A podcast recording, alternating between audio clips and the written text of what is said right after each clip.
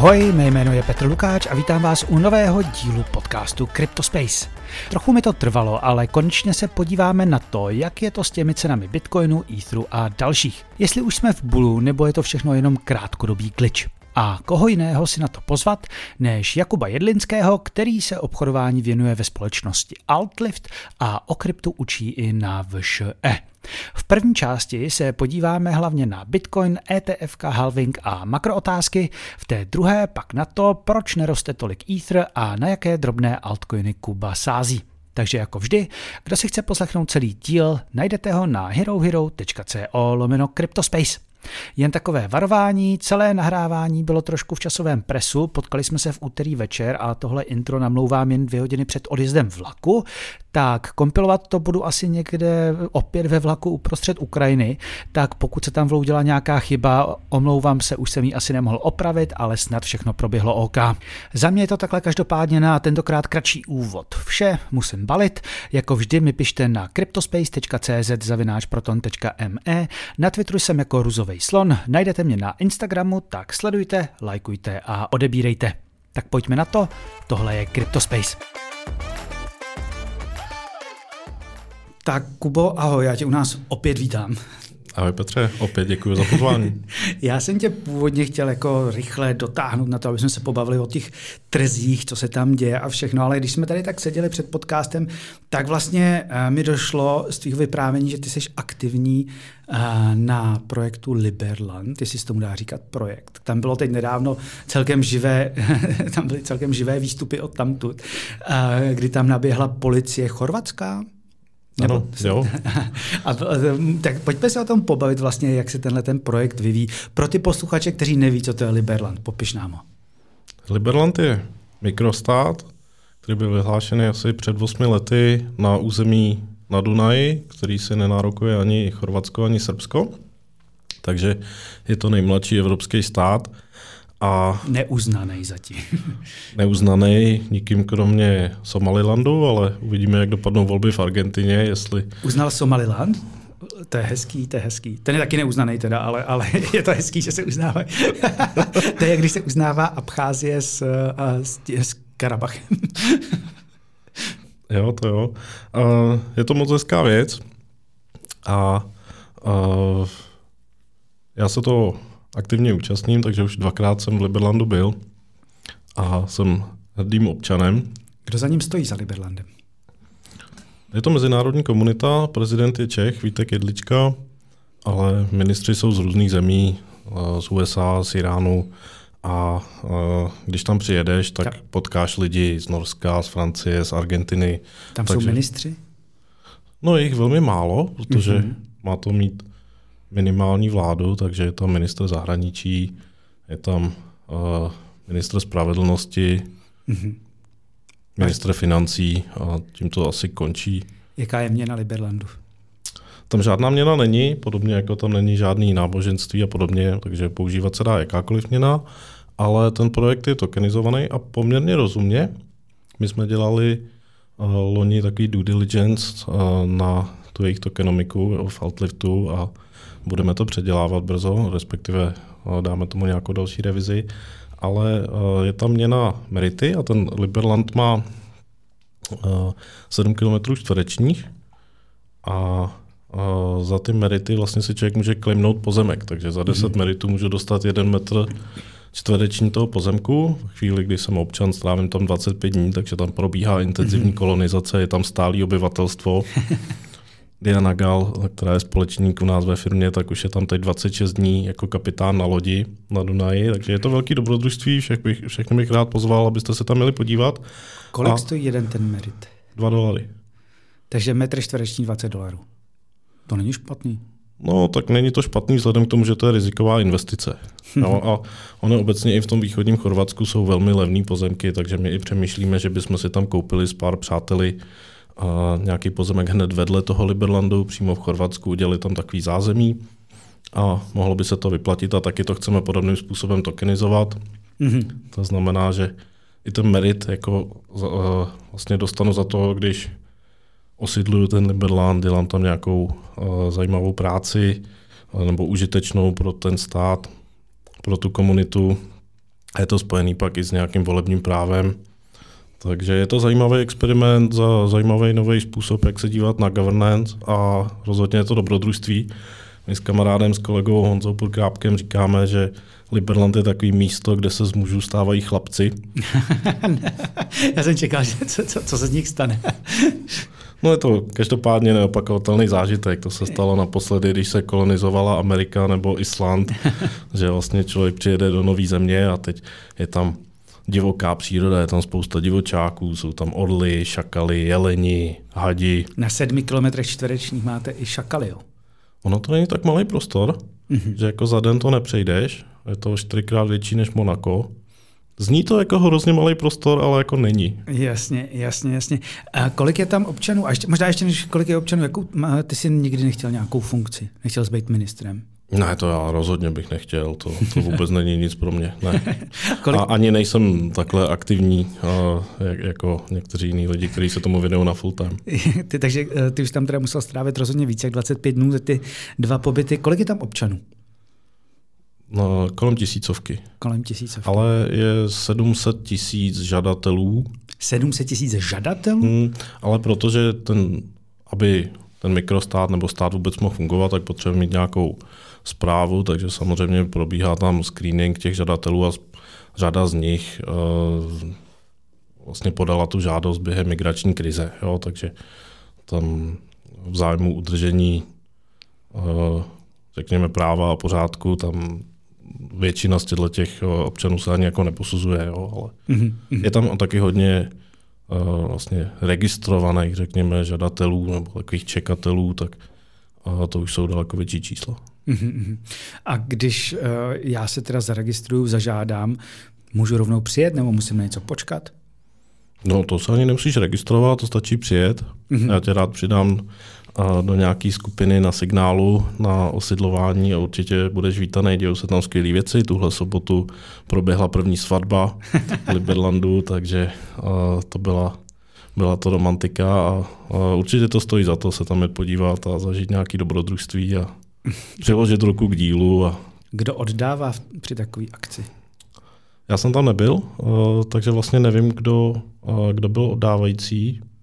Možná, že navíc podle fotek, ale teď jsi mě nachytal, protože tohle nevím. ale je tam kostel. Tam je kostel. No, teď se... Tam není žádná víra.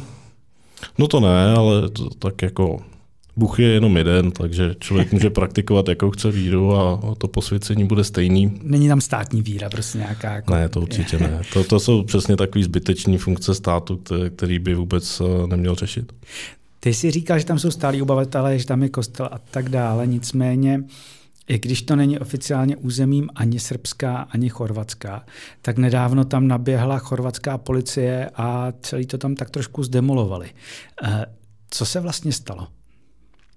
Stalo se to 21. září, že eh, v Liberlandu už byl internet, Starlink, byl tam elektřina, tekoucí voda, čistá, eh, stálo tam pět domů dřevěných a uh, potom, co se to takhle uvolnilo v létě, já jsem tam byl vlastně hnedka na začátku srpna, ten první den, kdy uh, začali po osmi letech chorvatský policajti pouštět lidi do Liberlandu, tak se to tam takhle spokojeně rozvíjelo. Počkej, to bylo, ne, to bylo zavřený?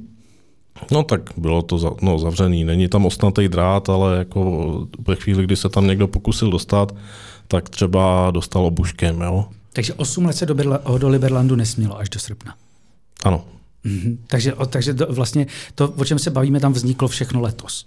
Ne všechno, protože samozřejmě ten stát má eh, různé další aktivity diplomatické a ve virtuálním prostoru, mm. ale osidlování eh, tam začalo až letos. Tak, když, kdybych, tak je to ostrov, tak kdybych tam pokusil přijet třeba na, na lodičce, tak mě zastaví prostě uh, chorvatský strážníci na, asi taky na lodičce.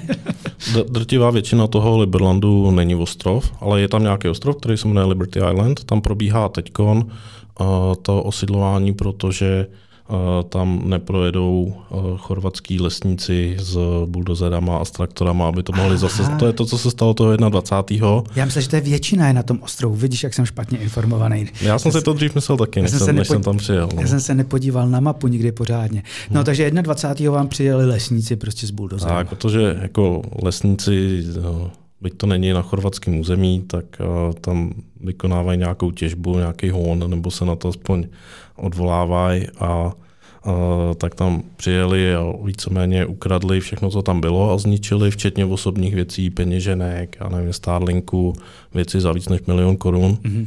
za dohledu policie. Jo, takže policie tam vlastně chránila ty lupiče, aby se tomu liberlanděni nemohli bránit. Ale za dohledu i liberal, liberal ty, ježiš, jak, jak, jak se to vyslovuje ještě jednou? Li, liberlanděnů? Jo, to je liberlanděnů, takhle. Já za, jsem ko... za, za dohledu a protestu liberlanděnů a, Já jsem viděl, a za, hráli tam houslový na protest, housle, ano, přesně ano, houslový to, to protest, takže bylo to romantický, samozřejmě nenásilný protest, protože s tou státní zvůlí se asi jako nedá bojovat násilím. Měli jste někdy nějaký jako varování před tím letím?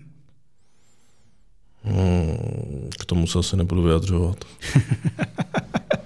Eh, nebo jako Samozřejmě jsme měli tušení, že něco takového přijde, byť jsme čekali, že třeba později. A byli jsme i překvapení, jakým způsobem se to tam rozvolňovalo, že jsme nečekali až tak přátelský přijetí těch policajtů, protože je třeba říct, že většina, valná většina z nich je velmi přátelských, berou to s humorem i s nějakou podporou a pak je tam uh, několik spíš jednotek policajtů, který jsou starší, pamatují si události z 90. let, mají tam nějaké jako, uh, pocity spojené s tou válkou a berou si to osobně. A, mm-hmm. Je tam trošku nějaká taková nacionalistická nálada, což si myslím, že je lidsky asi i pochopitelný, ale nemyslím si, že je takový postoj slučitelný s tím, když někdo nosí uniformu. Hmm. Přišlo, probíhaly tam třeba nějaký pokusy o jednání s těma vládama, aby vám to nechali kompletně? Protože on, jako, já vlastně nevím, jak, jak, jak můžeš říct vládě, nech nám území, který si nenárokuješ, ale na druhou stranu, jak může přijít někdo, jak můžou přijít policajti na území, který si nenárukují, to je úplně identický, že? No, tak můžou, no. Tak. Maj, mají zbraně a tak, jako a, můžou tam samozřejmě přijít. Ano, diplomatické jednání probíhá. Dipl- to je krásný diplomatický jednání probíhá. Máš pás vlastně? Uh, nemám ještě pas. Nemám ještě pas. Já jsem to občanství dostal někdy až uh, v srpnu právě za uh, nějakou tu, uh, tu aktivitu, to due diligence uh, tokenomiky Liberlandu, kterou jsem dělal před rokem. Tak, tady jsem se tam zatím osídloval jenom 10 dní. Jaký je teď výhled? Jak to tam teď vypadá, když bůrali všechny domy? Zůstal tam někdo? Jo, zůstalo tam, já nevím, 20 lidí možná plus eh, se tam střídají, ale je, mhm. tam, je tam pár takových držáků, kteří už jsou tam třeba víc než měsíc a teď samozřejmě policajti zase na Dunaji blokují kotvení těch lodí, takže tam máme z první ruky informace, co se tam vždycky děje za takovou hru na kočku a na myš. Když se tam jako prostě snaží dostat jako... Co se očekává je zima, takže půjde o to překonat zimu a je třeba postavit nějaký betonové budovy a, a udržet tam a jednak udržet to osídlení, jednak vykartovat ty agresivní policajty, protože ve chvíli, kdy se něco takového objeví na videu, tak samozřejmě Chorvatsko je v Schengenu, v Evropské unii nevypadá to úplně dobře, mm-hmm. takže uh, asi taková strategie je zlepšovat postupně ty vztahy. Jasně. Tam třeba byla hezká věc, že část těch Liberlandianů ve chvíli, kdy jim tam ty Chorvati zbořili domy, tak na to zareagovali takovým způsobem jako Ježíš, že v té sousední vesnici začali místním pomáhat opravovat jejich domy. Mm-hmm. Jo, protože je to chudá oblast, takže cíl je vytvořit tam uh, podobnou, podobný vztah jako v Srbsku, kde uh, v Srbsku je zázemí na takzvaný Aršev a Patinu blízko Liberlandu, už eh, roky a jsou ta, ty vztahy s místníma velmi dobrý, takže eh, něco podobného se teď snažíme budovat i v tom Chorvatsku, aby jsme byli přínosní pro tu komunitu. Samozřejmě je to zase takový dva kroky dopředu, jeden krok dozadu, jo? takže třeba když jsme jako Liberland koupil dresy místnímu policejnímu týmu, tak eh, ve kterým hrajou i ty policajti, to na to bylo vtipný, tak zase ztratili financování jo, na stavbu nové tribuny. Kvůli tomu? Jo, kvůli tomu. Jo. Nebo když tam ten Liberlandian hraje na housle, chtěl hrát jako v hospodě, tak najednou to starosta zakázal, že se nemůže v hospodě hrát živá hudba. Jo. A takovýhle prostě takovýhle drobný na schvály. A... Je to souboj, je to souboj. Každopádně, Kubo, já přeju uh, Liberlandu, ať se to Ať se to uh, podaří, ta, ta diplomatická jednání, až příště pojedeš uh, stát se chlapcem, tak mi dej vědět. Já, já rád vyrazím taky, udělám tam možná reportáž. Pojďme já, si... já doufám, že to stihnu ještě do prosince, jestli mi to žena dovolí. Hele, já, já dneska v 8 večer vyrážím na Ukrajinu na měsíc, takže to už, já už to určitě nedám. Uh, pojďme se vrhnout na to hlavní téma, na který já jsem se s tebou chtěl bavit, a to je vlastně ty cenové pohyby v tom uh, kryptu. Já jsem úplně s tím nespěchal, protože jsem si říkal, jestli zase to není nějaký takový trošku cenový glitch, protože vlastně veškeré ty pohyby zatím jsou, mám pocit, tak založený spíš jako na doufání, očekávání podobně, ale drží se to stále kolem 35 tisíc dolarů ten bitcoin. Ostatní, uh, tam byl ten růst trošku trošku pomalejší, nicméně v posledních sedmi dnech se eh, každý eh, člověk na kryptotwitteru stal opět mistrem technické analýzy a všude tam lítají ty zelené šipky. Jak vidíš tu situaci aktuálně ty? Já už možná po třetí tady eh, v tom tvém podcastu říkám, že si myslím, že jsme v bull marketu, takže to vidí. Po jako... druhý, po druhý teprve. Tak možná po druhý, ale vlastně myslím si to už od ledna třeba, že jsme v bull marketu, takže ne, nevím, kde byli ty odborníci na technickou analýzu teda celou dobu. V Medvědí že, že si toho nevšimli. Ale já myslím, že to je hrozně dobře, jo, protože ve chvíli, kdy si všichni budou myslet, že jsme v bull marketu, tak už je čas začít čortovat a všeho se zbavit, protože to, to už jako je na spadnutí, že to praskne. Takže třeba v nějakém jiném podcastu před týdnem jsem říkal, eh, že jsme v bull marketu, že to ukazuje jako nejenom technická analýza, ale prostě to, že Bitcoin je na dvojnásobku od loni a sentiment je nad 60, dokonce fear and greed a, hmm. a prostě samý pozitivní fundamenty, tak stejně tam prostě bylo hlasování těch diváků a 60% eh, si myslelo, že jsme v bear marketu. Mm-hmm. Tak já si myslím, že to je úplně skvělý, jo, že ještě není pozdě uh, dokupovat dokupovat. Samozřejmě já bych doporučil, není to žádný investiční doporučení, jo, ale doporučil bych zase dokupovat Bitcoin a nedokupoval bych moc nějaký altcoiny, které fungovaly v tom předchozím bull marketu. Tohle si myslím, že moc nefunguje, že ty altcoiny mají kratší dobu trvanlivosti, životnosti. Samozřejmě asi nikdo neudělá chybu, když si koupí Ether, ale spíš bych zůstal za tím Bitcoinu a pohlížel bych se po nějakých nových projektech, které ještě nejsou tak vidět a reagují na nějaký mm-hmm. zajímavé narrativy nebo na, na uh, nějaké nové služby, technologie, které se rozvíjí. Ono je pak někdy možná takový, eh, ono, ono se to v těch diskuzích často ztrácí, ale já si myslím, že je totiž důležitý od sebe odlišit bull market a pak tu mánii. Protože ten bull market je prostě nějakým jako nějaký rostoucí trend, že jo? A mánie je, kdy přestane prakticky všechno dávat smysl. A, a, a i v mánii, podle, podle mě prostě budeme mít zase Cardano, Cardano Boys nastoupí a budou věřit v to, že, že Cardano složí Ethereum a bude to nový funkční systém. Přijdou noví, kdy prostě v, v, určitě budou lidi zase v investmánie, kdy bude eh, měsíc Ethereum Classic. A já nevím, co se, co se ještě vytáhne, možná něco jako Neo nebo uh, nějaký takovýhle. Takže, no, nebo Litecoin. Jo. Litecoin, Litecoin. jo, může být. No. Ale že třeba odležit tohle to, že prostě je, je, že vlastně v mánii vlastně jedno často, do čeho ten člověk ty peníze naleje, dneska musí být trošku opatrnější. Ale ty teda tu... tu... A, a já říkám, pardon, ještě, že ten bull market je na Bitcoinu, on jo. určitě ne v altech. Tam my jsme přestali hedžovat nebo shortovat alty až 1. září. Mm-hmm. Tam to ještě takový, tak ten růst tam byl takový pomalejší. Tam byl spíš pokles, jo, a tam byl, tam byl docela velký pokles u většiny věcí, takže jako zatímco šel Bitcoin nahoru, tak určitě se na, nedá říct, že by jako kryptotrh celý šel nahoru, ten ano, byl v bear marketu. Mm. Myslíš si, že těch 35 tisíc teď je jako glitch krátkodobý, nebo už to je něco, kde se ten Bitcoin udrží? Vsadil jsem na to, že už uh, spíš to půjde nahoru, takže dokonce jsme část Bitcoinu, co máme, napákovali. Mm-hmm. Vče předevčírem. Co je, co je za tím růstem? Očekávání uh, na příští rok, kde jednak se teda v horizontu týdnu, možná ještě letos, očekává schválení spotového ETF, o tom jsme mluvili minule spolu taky. A uh, halving, potom volby v Americe, kde před těma volbama vždycky stát jako zapomene na to, že má vlastně být jako opatrný a, a probíhá nějaká expanzivní fiskální monetární politika. My jsme to viděli teď třeba v Polsku asi před 14 dny, kdy byly volby a přestože Polsko má dvoucifernou inflaci, tak snižovalo úrokové sazby jo, a snaží se prostě tlačit nový peníze do té ekonomiky a ty pak končí jako všude možně, včetně krypta. Nejlevnější benzín v, v Evropě snad, že jo, měli?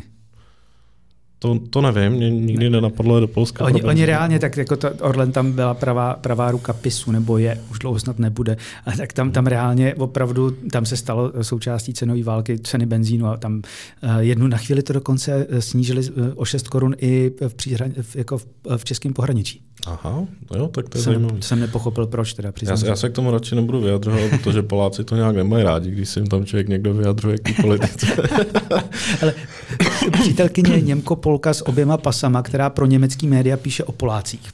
A prostě to je jenom, co nám do toho ty, ty fašistko kecáš. Takže oni to opravdu, opravdu to, opravdu to nemají, nemají rádi. Pojďme se podívat na jednotlivé ty eh, části, které jsi vyjmenoval.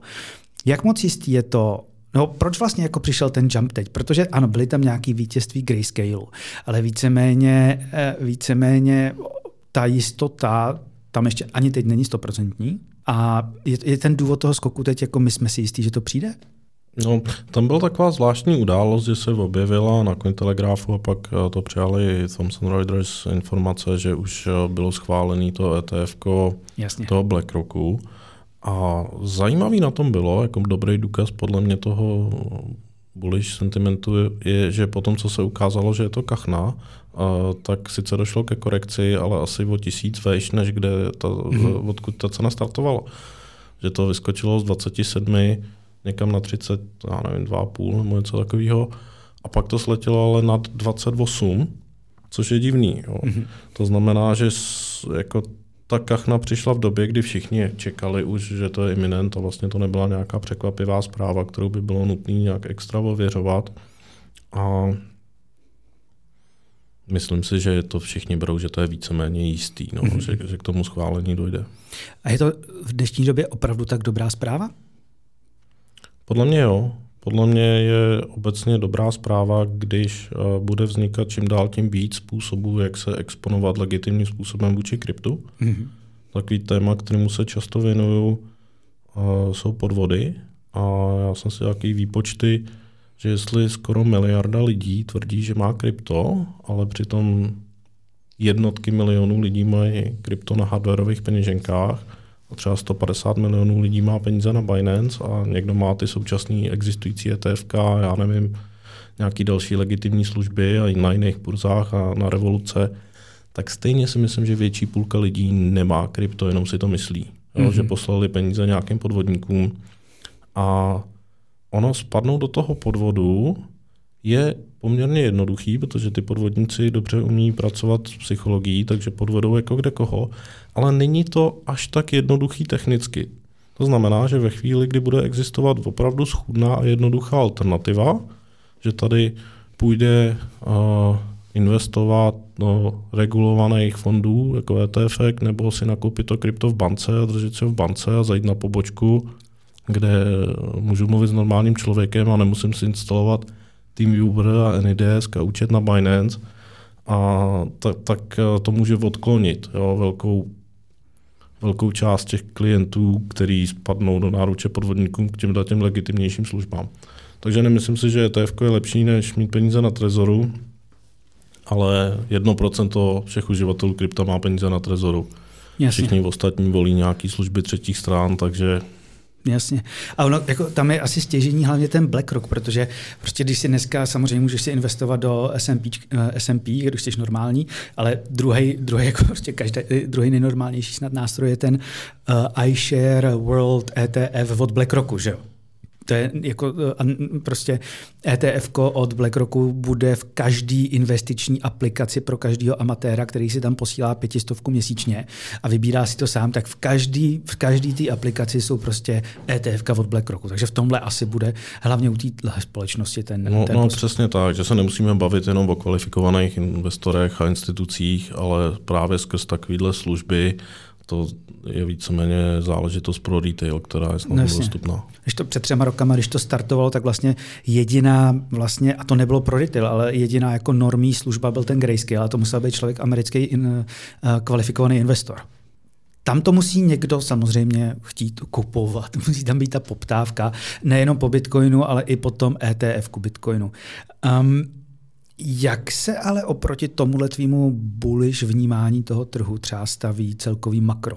Já když teď čtu, a nejsem expert na dluhopisy, ale když čtu ty analýzy eh, desetiletých amerických dluhopisů a podobně, tak prostě to je gloomy as fuck. Naopak jako mám pocit, že jako mlátí se ve mně dvojí vnímání tady prostě toho kryptotrhu, který je ale malinký. A kdy, když čtu ty lidi jako eh, popisující makro, tak Prostě my jsme se nikam neposunuli. Ta situace je stejně špatná jak před rokem. Měli horší. Je to tak, no. Tohle je samozřejmě hrozba, že najednou úplně jiným směrem jde S&P, než uh, jakým směrem jde Bitcoin nebo celý hmm. krypto. A na druhou stranu, jo, to, že to krypto jde nahoru, že má teda nějaký vlastní narrativy, ještě jsem zapomněl zmínit Čínu, jo, že se pravděpodobně krypto bude vracet do Číny, tak to už samo o sobě je docela pozitivní. A ve chvíli, kdy bude špatná hospodářská situace, tak ceteris paribus, jako oblíbený jako ekonomický pojem, prostě bude klesat schopná poptávka a s tím i inflace, takže ty centrální banky a vlády budou mít prostor pro to, aby zase prováděli nějakou expanzivní politiku Bože. a sanovali ty lidi, což o čem si můžeme myslet naprosto cokoliv, ale uh, fakt je, že část těch peněz prostě bude zase končit eh, na trzích, jo, že budou nafukovat ceny aktiv a ceny krypta. A to, to je vlastně i účel. Jo. Mm-hmm. Prostě účel je zachránit ty finanční trhy a aby ty lidi, kteří mají teda peníze v nějakých akcích, si najednou připadali bohatší a Jasně. nemuseli je prodávat a, a mělo by to jako zastavit tu paniku. Aby měli na důchod. A samozřejmě my se na to můžeme svést a může to ještě akcelerovat ten uh, bull market, jo, protože ten, v kryptu je velký očekávání cyklu, byť si myslím, že ten halving, jako jeho reálný vliv je spíš vyčerpaný, ale psychologický očekávání je silný a tohle může být další uh, příliv nových peněz a nové energie. Ale bál bych se ještě jedné věci, že to, co my vnímáme na těch trzích teď, je malá výseč, protože uh, je hrozně malý volume. Mm-hmm. Jo, to znamená, že ano, tak když se teda obchoduje jenom málo krypta, tak může rychle letět nahoru, když se zvýší ta poptávka, ale stejně tak rychle může sletět dolů. Jaký jsou ty ob- eh, objemy třeba v porovnání s jiným obdobím? No, teď chronicky klesají už, já nevím, jak dlouho, asi rok a půl, ale mm-hmm. víceméně ty objemy furt klesají a rostou objemy bitcoinů držených eh, na hardwareových peněženkách. Mm-hmm. A ani si nemyslím, že teď v tom posledním měsíci ten volum nějak jako vzrostl, nebo nespozoroval jsem, že by nějak jako vzrostl, přestože uh, jak se zlepšuje sentiment. Pro posluchače, který, který se v tom úplně neorientují, eh, ještě než se dostanu dál k halvingu, tak eh, u těch, zůstaneme u těch makrověcí. Jaký jsou třeba nějaký tři základní charakteristiky, které ty bys jim doporučil sledovat, aby měli přehled o tom, jako kam, jak to vypadá s tím globálním makrem, který nás zajímá? No, doporučil bych sledovat co říká Jay Powell. Jo, tak to, to si myslím, že je nejdůležitější influencer asi.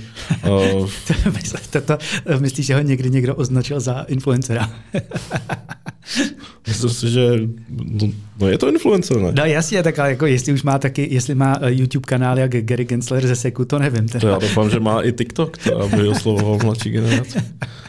No tak tohle bych sledoval, tak pak samozřejmě data uh, o inflaci v USA, Um, takže CPčka, um, S&P, nezaměstnanost v USA.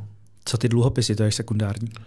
To si nemyslím, ale myslím si, že je to hodně sofistikovanější už spíš. Já, já, se, já se přiznám, že tam taky vždycky už... Ty dluhopisy jako dobře vystihují nějaké očekávání trhu mm-hmm. a je to moderní, je to moderní řešit uh, mezi ekonomama, ale myslím si, že už je to trošku složitější pro lidi, kteří nejsou makroekonomové. Jasný, jasný, jasný. Pojďme se podívat na ten halving. Ty už na to, na to další moji otázku vlastně trošku odpověděl, že si myslíš, že to je spíš psychologická vzpruha, než nějaká než nějaká uh, reálná. Pro ty, kteří to neznají, tak zhruba každé čtyři roky se vlastně uh, na, snižuje na polovinu uh, množství bitcoinů, uh, který, který vlastně dostávají uh, těžaři za uzavření bloku. Uh, proč by to mělo ovlivnit cenu? Protože tokově přibývá méně bitcoinů, jakože pořád přibývá, ale menší rychlostí, to znamená, že ta nabídka se nezvyšuje tak rychle. Mm-hmm. Jo, a protože ty těžaři potřebují platit elektřinu, potřebují si dokupovat nové stroje, takže se musí většiny těch bitcoinů, který vytěží, zbavovat. A tenhle efekt uh, klesá ze dvou hledisek, to je stack to flow model, který nemá vůbec žádnou poptávku zahrnutou, jo, ale takže není to moc dobrý model, ale jako jsou tam logicky dva argumenty. Klesá teda to množství nových bitcoinů, který zaplavují trh a relativně k počtu bitcoinů, který už byly vytěžených, je čím dál tím méně. A to se neděje skokově jednou za čtyři roky, ale to se děje furt, protože každých 10 minut v průměru se vytěží nový bitcoiny, takže ten stok, ten jejich celkový počet furt roste. A je rozdíl, jestli dostanu 50 bitcoinů každých 10 minut, když existuje milion bitcoinů, a když dostanu 6,125 nebo kolik bitcoinů, o 6,25, a když už jich je vytěžených 19 milionů. Jo, mm. že to prostě ten podíl uh, se zmenšuje těch toků mm. oproti těm stavům. Já jsem si teď jako ty poslední dva buly vlastně s tím, uh, s tím korelovali, že jo? Korelovali historicky předtím? Teď si to vemu 13 byl a ono jich moc dalších nebylo, že jo? No, no oni jako relevantní byly vlastně od 13, 17, 21, ne, 20 ten, byl. Ty první čtyři roky nejsou ani moc relevantní, protože na tom trhu nikdo nebyl. Mm-hmm. A pak uh, od toho roku 13 do nebo na přelomu 13-14 vlastně skončil ten první bull market, nebo ta mánie, jo, ta mhm. první mánie, ta další vrcholila v roce 17, takže tam to pak vidět jako bylo a, a pak v tom roce 21, no. To se tak rozjíždělo, tam byl halving někdy v létě, že jo, jestli se nepletu červenec, srp, a teď...